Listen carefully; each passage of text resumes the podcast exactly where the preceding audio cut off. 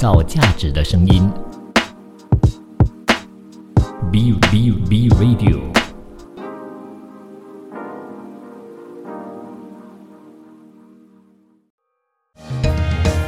儿童文学拼读会，我们用快乐来相会。每个故事给你添智慧，吸收养分让成长更珍贵。会，我们用希望来点缀。每个过程让你拼命追，高低起伏的情节，犹如身临其境的体会。每个过程让你拼命追，高低起伏的情节，犹如身临其境的体会。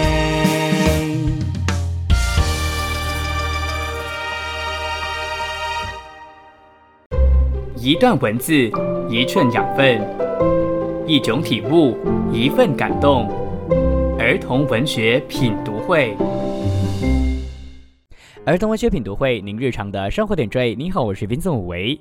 不知不觉呢，时间啊真的是过得非常的快。今天的时间的首播啊，就是二月的二十号，二零二四年的二月，不知不觉就快要过喽。那今天的主题啊，一样的，我去到了 daysoftheyear.com 当中呢，看到了这样的一个日子，National Nest Box Week，很可爱对吧？就是我自己的诠释啦，估计就是啊，美国那边的一个鸟窝的一个纪念的一个星期。那这个呃节日 National Nest Box Week 呢，其实它是一九九七年啊就已经成立的。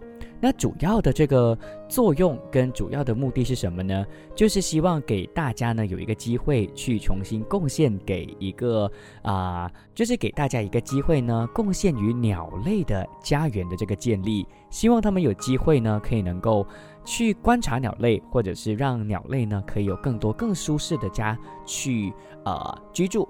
然后当然有鸟的一个环境之后，就可以让你更加的 peaceful。还有更加的 calm，也就是更加的温暖的去过生活。所以今天呢，就站在绘本的角度去看看到底绘本有什么样的一些鸟窝是值得我们去看的。因为啊，相信呢，当我们在听到很多鸟叫声的时候啊，我们也会非常的温馨。第一部作品要跟大家分享的呢，它其实作品的名字也非常的直接，就叫做《鸟窝》。到底说些什么呢？一起听说吧。鸟窝，文张秋生。图玉里，东方娃娃出版社出版，《鸟窝》。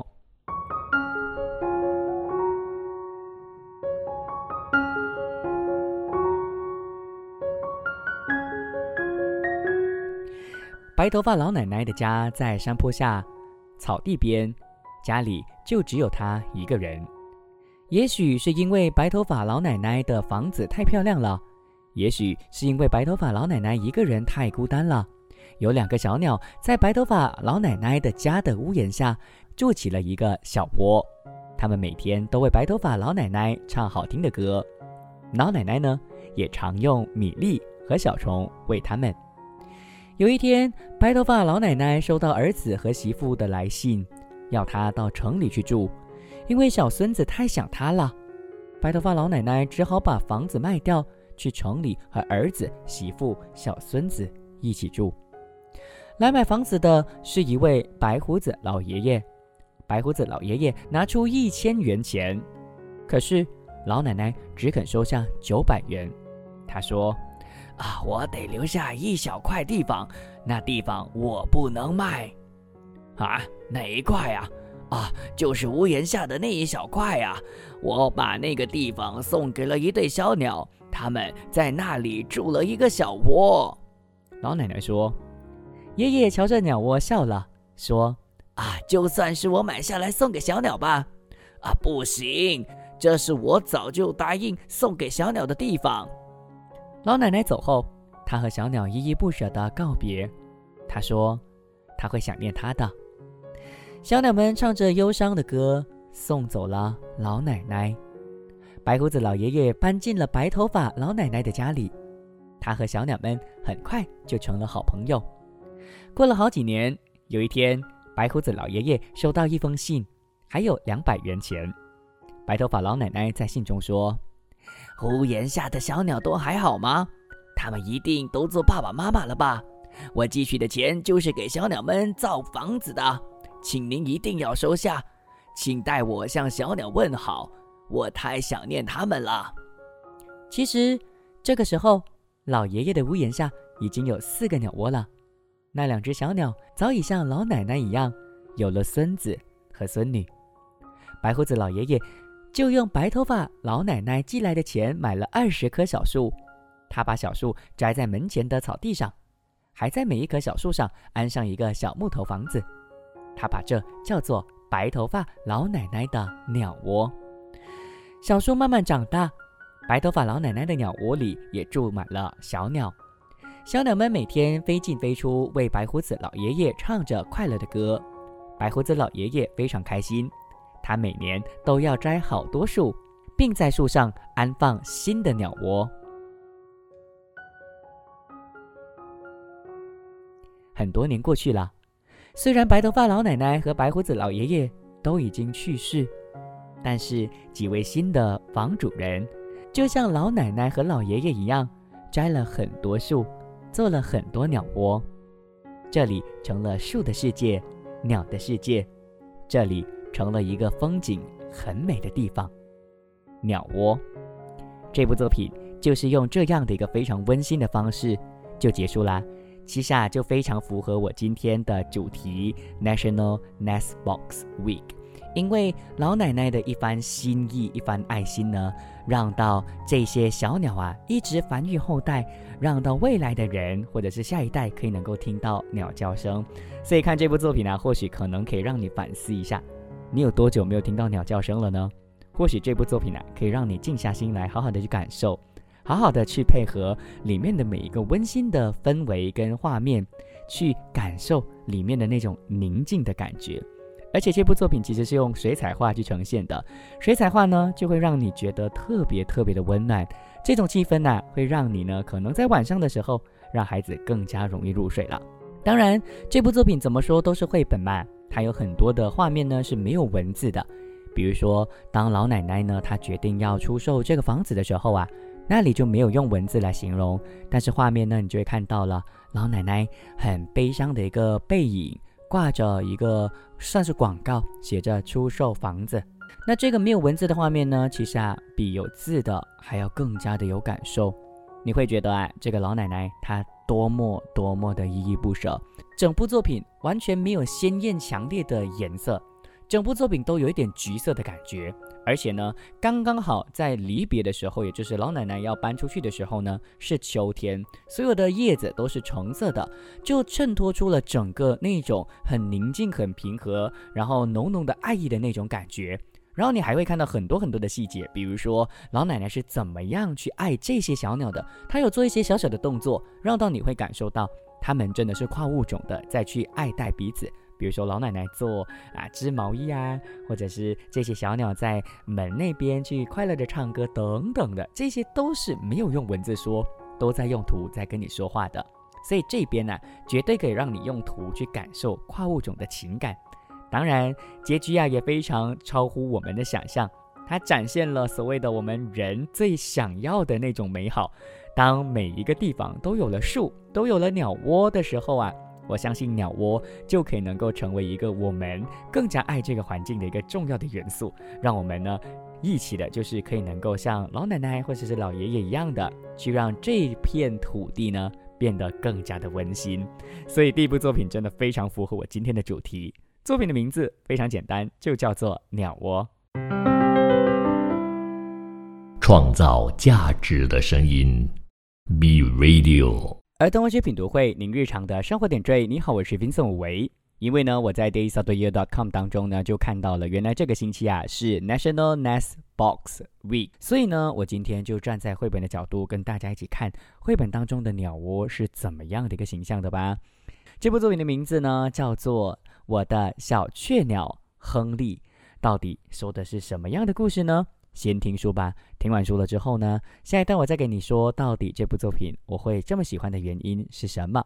我的小雀鸟亨利，文亚历克西斯迪肯，图维维亚纳施瓦茨，翻译刘青言，北京联合出版公司出版。我是小雀鸟亨利。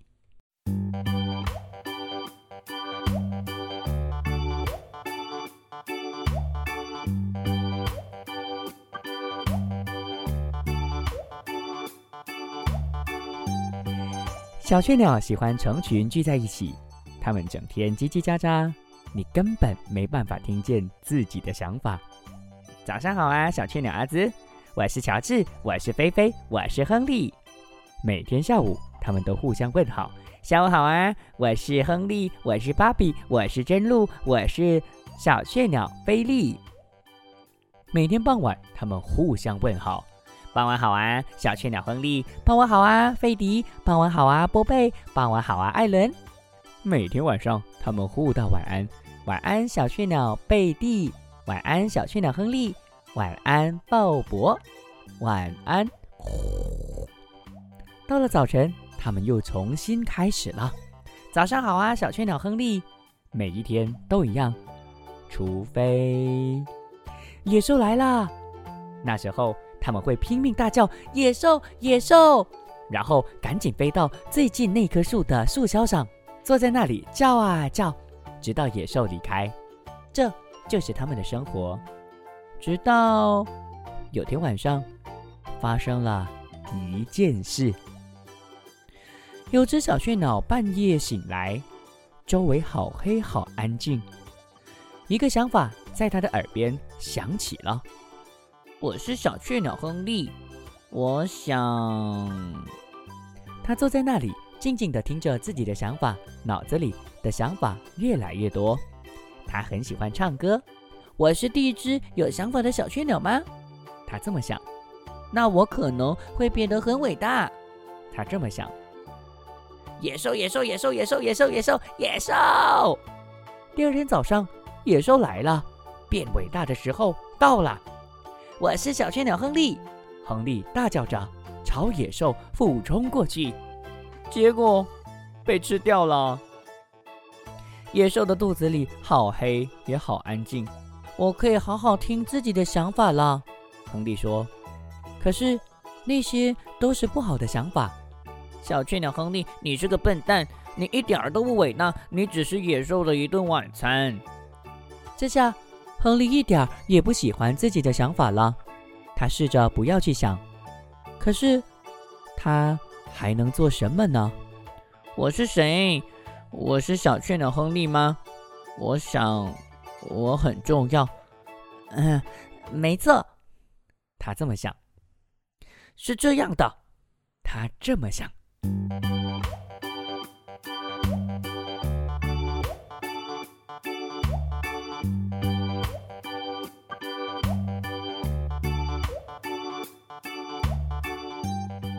接着，他脑子里的声音都安静下来了。他意识到周围有很多声音，吱吱吱吱嘎嘎嘎嘎嘎，啪吱啪吱啪吱。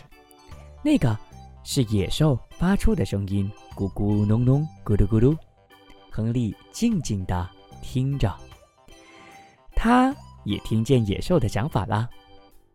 哎呀，该吃东西了，该打猎了，该去找更多食物了。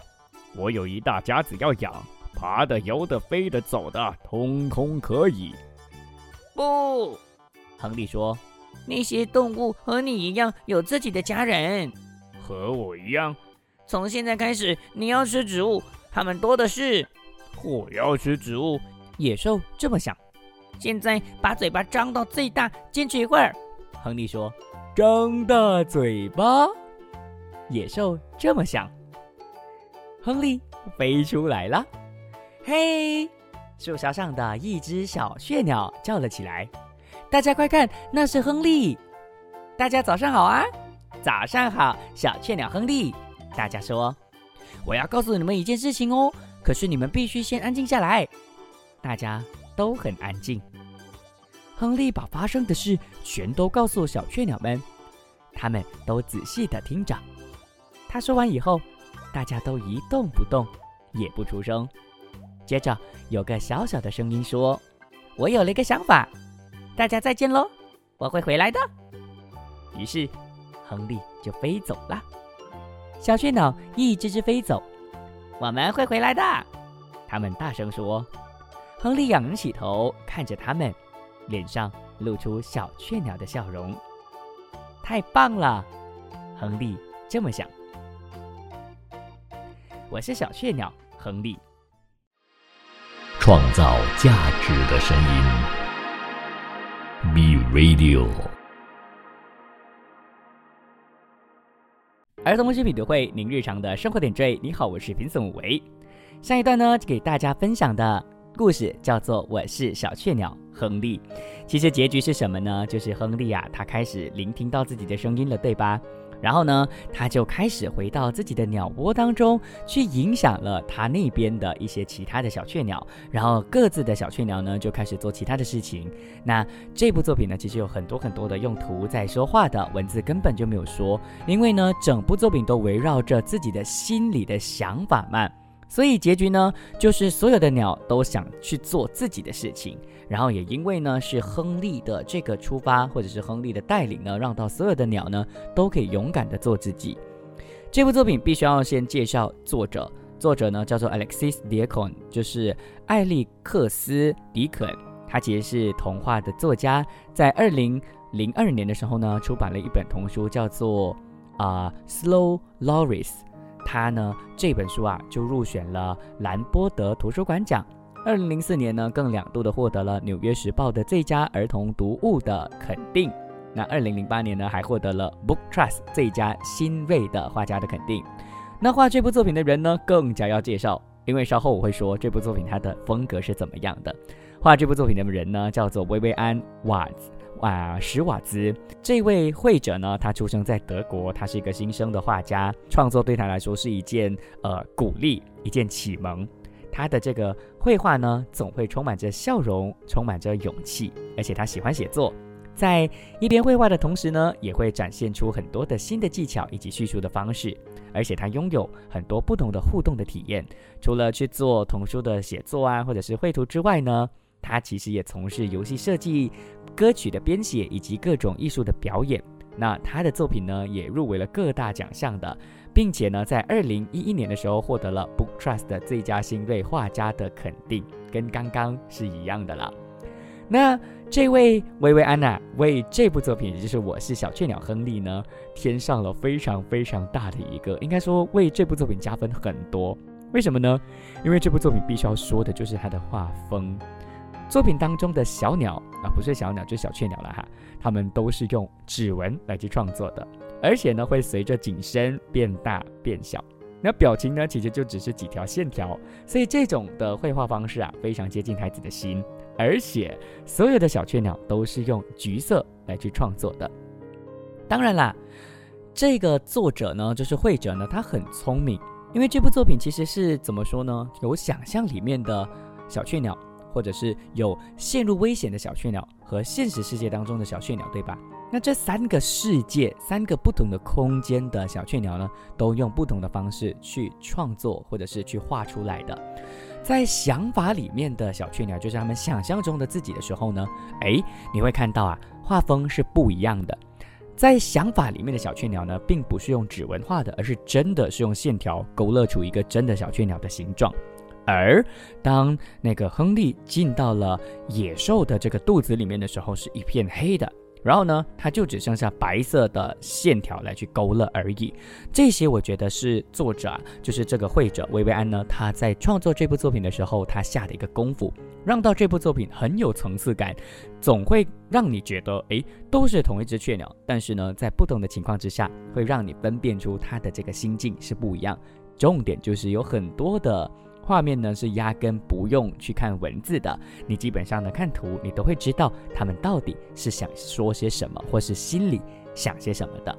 就包括了他一开始觉得自己有很多可能性的时候呢，他喜欢唱歌，他可以变孔雀，他可以画画，他可以打倒野兽，这些都是亨利他一开始想象的自己，会让自己的心里变得特别特别的强大，特别特别的伟大。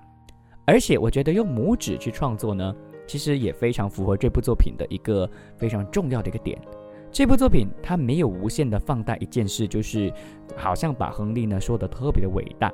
其实亨利它就只是一个很平凡、有想法的小雀鸟而已。而拇指是大家都有的，对吧？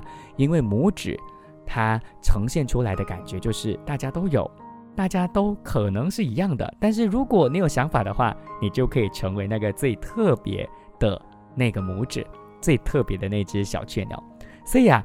简单来说，这部作品呢，它的剧情普普通通，但是也因为普通，让到你呢可以能够在突然间的一个大反转当中，去以为好像有什么意外发生，哪里知道原来就只是主角他进到了那个野兽的这个肚子里面，开始有了自己的想法。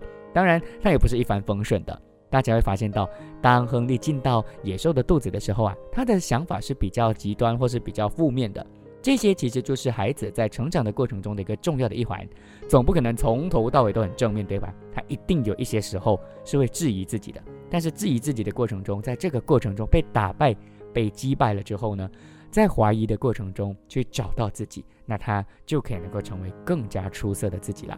那在这一段的最后呢，我就必须要用儿童的绘本。那在这一段的最后呢，我要用儿童阅读推广人叫做徐荣呢，他所说的一段话呢，来去结束这一段。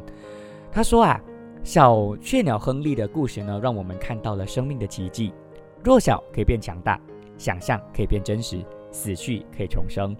那每一个人其实都像这个故事当中的小雀鸟一样的，可以拥有跟小雀鸟一样的想法。在黑暗中去飞翔，能够在某一个安静的时刻，让自己的心灵焕发理想之光。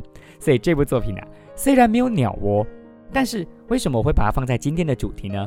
是因为我觉得亨利啊，当他做自己了之后，其实跟鸟窝的功能是一样的。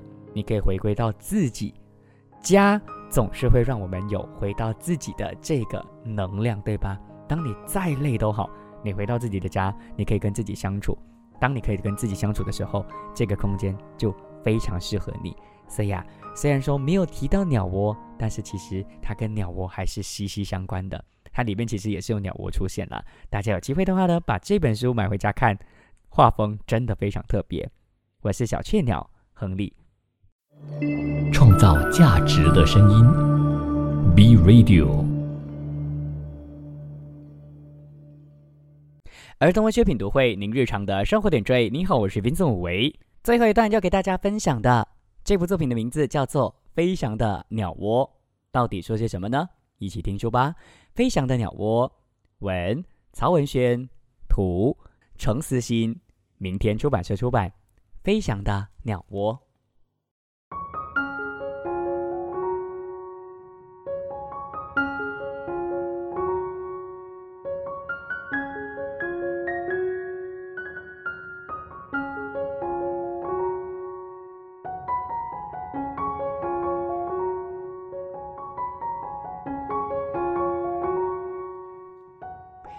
一条大河，大河旁的一片树林有许多鸟窝，其中有一只鸟窝特别漂亮，它是由花瓣、羽毛、金色的草丝和檀香树的树枝精心做成的。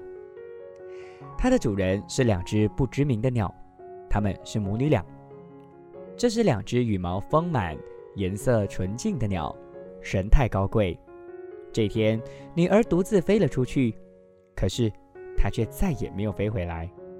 母亲站在鸟窝上边，望着天空，默默地等着。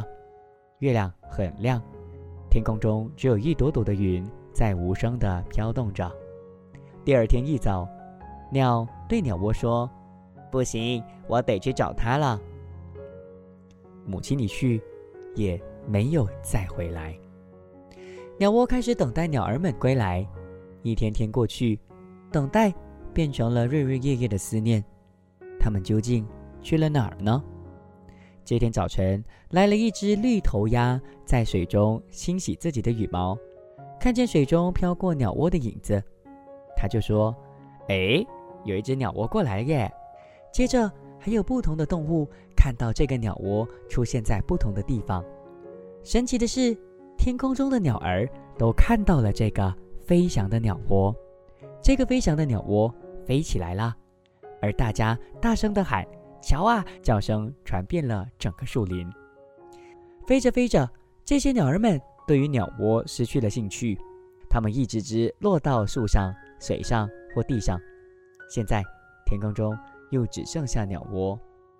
接着，鸟窝遇到了一只乌鸦，遇到了天鹅，再遇到了一只风筝。它们都开始对话起来。鸟窝觉得那两只鸟可能遇害了，有可能被暴风雨冲进了大海里，有可能母女俩被猎人给打死了。但是鸟窝依然不相信。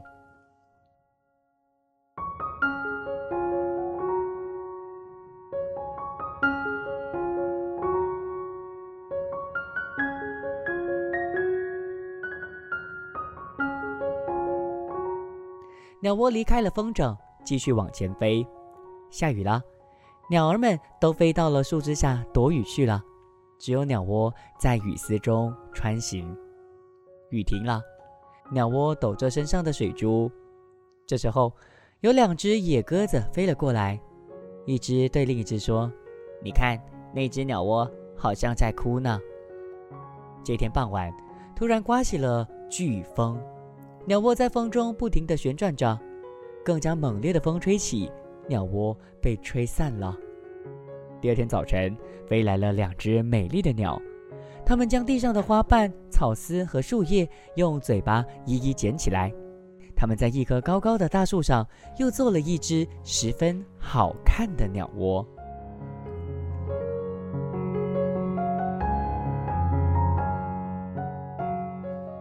飞翔的。鸟窝故事就这样结束了。在过程中啊，其实我没有完全的读，是因为如果我完完全全的读的话呢，我应该不够时间用。但是呢，我想要说的就是啊，这部作品呢，嗯，后劲感蛮十足的。虽然到最后这个鸟窝它完全找不到当初盖它的那两只鸟，就是很漂亮的金色的鸟。但是呢，也因为它经历了那么多的波折，到最后回归到最自然的它，变回了树枝，变回了金丝等等了之后，哎，又被另外一对很漂亮的鸟去重新的盖起属于他们的那个窝。在这里就让我有个有一个很大的感受啦。其实家啊，真的是我们一手一脚印的去盖起来的。如果家没有了这些东西的话，或许就没有了所谓的温馨感了，对吧？所以我相信呢，这个就是曹文轩想要在这部作品当中跟大家去，呃，去强调的一个价值观吧。那当然呢，这部作品呢，它的这个画风啊是非常非常的让你觉得很温馨的。我用这个音乐就表示它是一个可以让你很温馨的方式去看完整部作品的。飞翔的鸟的封面呢就已经很漂亮了，你会看到一个天鹅，它呢在飞，而你可能会觉得它可能一开始抓着那个鸟窝。但原来啊，这个鸟窝是会自己飞的，而且这个鸟窝里面当然就藏着很多很多的一些很漂亮的东西，可能有很漂亮的羽毛等等的，而整片都是橘色的，感觉就像日落，非常符合这部作品的感情啦。当然啦，我觉得这部作品当中它最棒的点就在于呢，你从来不会想过一个鸟窝可能对你来说就是放在那边的。让孩子，或者是让那个呃爸爸妈妈回到那个鸟窝当中去喂食孩子而已，一个永远都待在树上的东西。但是常文轩很聪明，他竟然可以想象鸟窝飞起来之后会遇到什么事情，遇到了每一件事情又可以对鸟窝造成什么样的一个改变。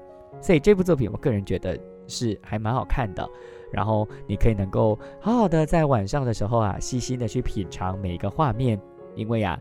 那个画面呢，一样的也是用非常暖和跟柔和的颜色呢，去带到情绪当中。那不同的情绪呢，会有不同的色调。比如说暴风雨就黑色，比如说很温馨的、很有希望的，就是蓝色等等等等。反正这是一部我个人觉得非常符合今天的主题的一部作品，《飞翔的鸟窝》。好啦，下星期我会分享什么主题呢？